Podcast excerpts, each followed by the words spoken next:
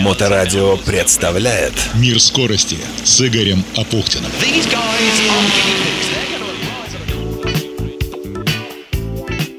Приветствую, это Игорь Апухтин и «Мир скорости».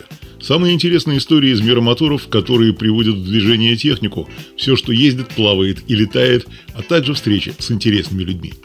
Сегодня продолжаем про беспилотники, но не те, которые летают, а те, которые должны помочь значительно снизить аварийность на дорогах и сделать мир более экологически чистым. Мир скорости продолжает выходить при поддержке научно-производственного объединения «Акваинж».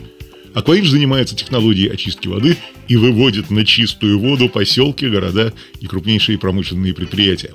«Акваинж» — это предоставление полного комплекса услуг в области систем водоподготовки и водоочистки от обследования объекта до строительства под ключ и последующей эксплуатации очистных сооружений и станций водоподготовки с гарантией качества очищенной воды, причем качества самого высокого, и в Петербурге, и на всей территории России. Одни из самых интересных проектов ОНПО «Акваинж» в Калининградской области. Об этом председатель Совета директоров компании «Ветеран автоспорта» Олег Трескунов. На сегодняшний день тоже мы говорили об этом. Заключен контракт по реконструкции парка старинного. Еще немцы устроили поселок в городе Гурьевске. Это самый ближний город Калининграду, Гурьевский район. Там будет парк с светом. Мы тоже генеральные подрядчики.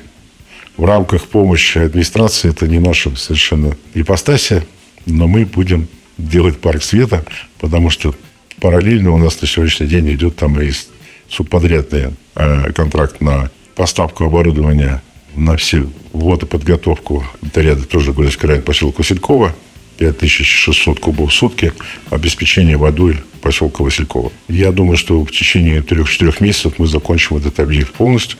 И будет вода дана населению. Да, о беспилотных автомобилях мы с вами уже говорили не так давно. За информацию для этого выпуска программы «Мир скорости» я благодарю своего коллегу Степана Батарева. Он пишет о технологиях, которые меняют общество, и ведет телеграм-канал «Работник культуры». Напомню, что идея создать автомобиль, способный передвигаться без участия человека, возникла у американских военных еще в 2003 году, когда Штаты начали вторжение в Ирак. Американские военные регулярно погибали в нарвавшихся на мины машинах, и решить проблему взялось Управление перспективных исследовательских проектов DARPA при Министерстве обороны США, которая некогда подарила миру прототип интернета, а теперь решила создать устройство, способное передвигаться по полю боя самостоятельно, без участия водителя. DARPA организовала соревнования. За год команды должны были разработать автомобили, которые смогут автономно проехать 240 километров по пустыне Мохаве за 10 часов. И положили приз – $1 миллион.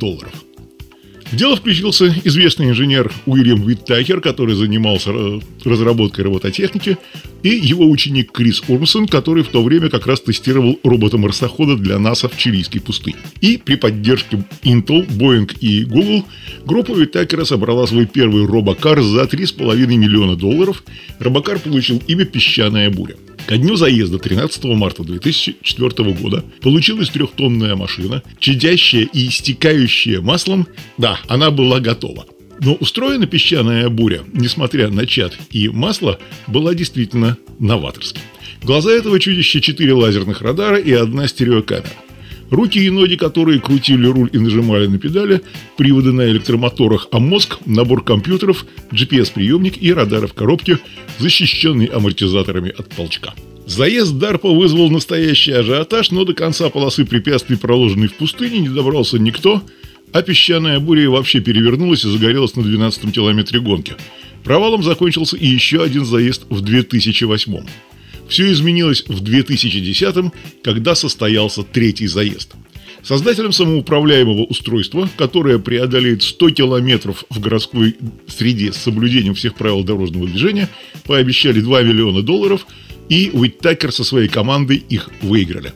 И тогда же, в 10-х годах, американские военные начали тестировать беспилотники ТерраМакс и ГУС. Так как же видят и думают машины и какого уровня автономности им удалось достичь? Современные беспилотники до сих пор устроены примерно так же, как чадящий монстр под названием «Песчаная буря». Как и в 2004-м, один из главных источников информации для робокара – это лидар, то есть лазерный радар на крыше. Он быстро крутится, посылая во все стороны лазерные лучи на расстояние, которое у некоторых разработчиков превышает 1 километр. Затем лидар измеряет время, за которое они отражаются от препятствий и возвращаются в приемник. Так лидар помогает беспилотнику оценить расстояние до окружающих предметов и создать 3D-модель. Чтобы представить себе работу лидаров, давайте так, представьте комнату, все предметы, в которой невидимо. Но вам нужно узнать, сколько их, какого они размера и где стоят. Поэтому вы вооружились баллончиком с краской и начали ее распылять. Постепенно краска покрыла поверхности предметов, и они стали видимы. Похожим образом работают и лидары. Та модель, объемная модель, которую они создают, называется облаком точек. В дополнение к лидарам в беспилотниках используют видеокамеры, которые делают до 60 цветных кадров с высоким разрешением в секунду. Этот непрерывный поток визуальных данных обрабатывается алгоритмами и сопоставляется с данными лидаров. Но у камер есть недостаток. Без лидара они не дают представления, насколько далеко находится тот или иной объект. Впрочем, инженеры уже ищут решение этой проблемы. Например, могут помочь несколько камер, снимающих происходящее под разными углами. И генеральный директор Tesla Илон Маск, кстати, в автомобилях бренда лидар-сенсоров нет в принципе, так, впрочем, эти автомобили и не беспилотные, в 2015 году даже заявил: «Я не думаю, что нам нужны лидары, мне кажется, можно обойтись пассивной оптикой, то есть той, которая дает 2D-изображение и одним передним радаром». Радары – это еще один инструмент для ориентации беспилотников в пространстве, и в отличие от лидаров эти устройства посылают не лазерные лучи в пространство, а электромагнитные волны, и радары выгодно отличаются от камер тем, что ни туман, ни дождь, ни пыль не представляет для них проблем. Есть еще сонары, которые измеряют расстояние до объектов звуковыми волнами, и GPS-навигаторы. И вот с помощью всех этих устройств беспилотник понимает, какого размера объекты находятся вокруг него, насколько они далеко, куда и как быстро движутся. Причем робокар не только воспринимает происходящее, но и способен с помощью встроенных алгоритмов его прогнозировать. Сделают ли это современные беспилотники полностью самостоятельными? Согласно градации, предложенной Американским обществом автомобильных инженеров, существует несколько уровней автономности машин. На начальном нулевом уровне в машине нет вообще никаких средств беспилотной автоматизации. На финальном пятом историк транспорта Кристиан Волмар называет его «нирваной автономностью». Автомобиль полностью самоуправляем, и у пассажира даже нет возможности вмешаться в происходящее, кроме что разве кнопки аварийной остановки.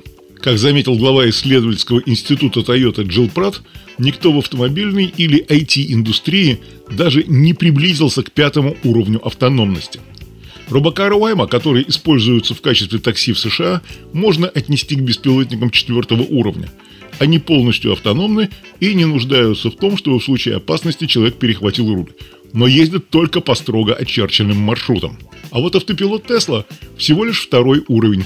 Он управляет рулем, газом и тормозами, но требует постоянного надзора со стороны водителя. Возможно, рано или поздно беспилотники достигнут того самого пятого уровня автономности, нирваны автономности, и заменят обычные автомобили.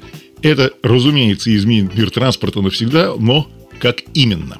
Прежде всего, судя по всему, беспилотники, конечно, радикально снизят число аварий, поскольку вообще именно автомобиль – самый опасный вид транспорта. По данным Всемирной организации здравоохранения, каждый год на дорогах гибнет около 1 300 000 человек, причем 94% аварий происходит по вине человека. Международная консалтинговая компания McKinsey & Co. утверждает в своем прогнозе: массовое внедрение беспилотников снизит число автокатастроф на 90% сразу. От машин страдают не только люди, но и животные. И только в США ежегодно гибнут миллионы зверей и птиц, пытающихся перейти шоссе. А сколько в сети российских видео столкновений с лосями и оленями? Понятно, что собак, кошек и зайцев уже давно никто не считал. Умные беспилотники реагируют на опасности быстрее людей и могут быть запрограммированы так, чтобы не сбивать еще и животных. Искусственный интеллект не подвержен пресловутому человеческому фактору. Он не будет отвлекаться на смартфон, не напьется, не заснет. Зато будет четко соблюдать все правила дорожного движения, а его лидары, радары и камеры дадут максимально полную информацию о ситуации на дороге. Впрочем, пока беспилотники, разумеется, не идеальны, они хоть и редко, но все же попадают в аварии. И, скажем, в Калифорнии в период с 2014 по 2022 произошло 88 таких инцидентов. Но этого не случилось бы, если бы всеми машинами на дороге управляли взаимосвязанные компьютеры. Уверен историк и автор книги «Homo Deus. Краткая история завтрашнего дня» Юваль Ной Харари. Контролирующий алгоритм, пишет он, будет осведомлен о положении и намерениях каждого автомобиля и не даст двум своим марионеткам столкнуться. Конец цитаты. Технологию, которая позволит это сделать, называют V2V, то есть vehicle-to-vehicle, автомобиль-автомобиль. Машины, оснащенные ей до 10 раз в секунду, будут сообщать автомобилям поблизости данные о своих скорости, положении и направлении. Дополнением к этой функции станет V2X – связь вообще со всеми объектами вокруг. V2X будет передавать в беспилотник сведения о пробках, светофорах, ремонте на дорогах, погоде и многом другом. Отдельные компании уже внедряют похожие функции в свои обычные авто. Работающие в некоторых городах США приложение Enlighten для BMW, например, уведомляет водителей, как скоро сменится сигнал на светофоре. А что еще смогут и как будут развиваться умные машины и какие у них перспективы? В одной из следующих программ «Мир скорости», которая продолжает выходить при поддержке научно-производственного объединения «Акваинж», где знают, как сделать даже сточную воду идеально чистой. Занимайтесь спортом, развивайте навыки безопасного управления транспортными средствами повышенной опасности, пока еще про беспилотники мы можем тут помечтать, и будьте вежливы на дорогах, как робо-такси, 400 штук которых разъезжают по улицам города Феникс. Полагаю, что искусственный интеллект не будет орать другому искусственному интеллекту, привычному человеку, куда прешь. Хотя, кто его знает. Удачи! Мир скорости с Игорем Апухтиным на Моторадио.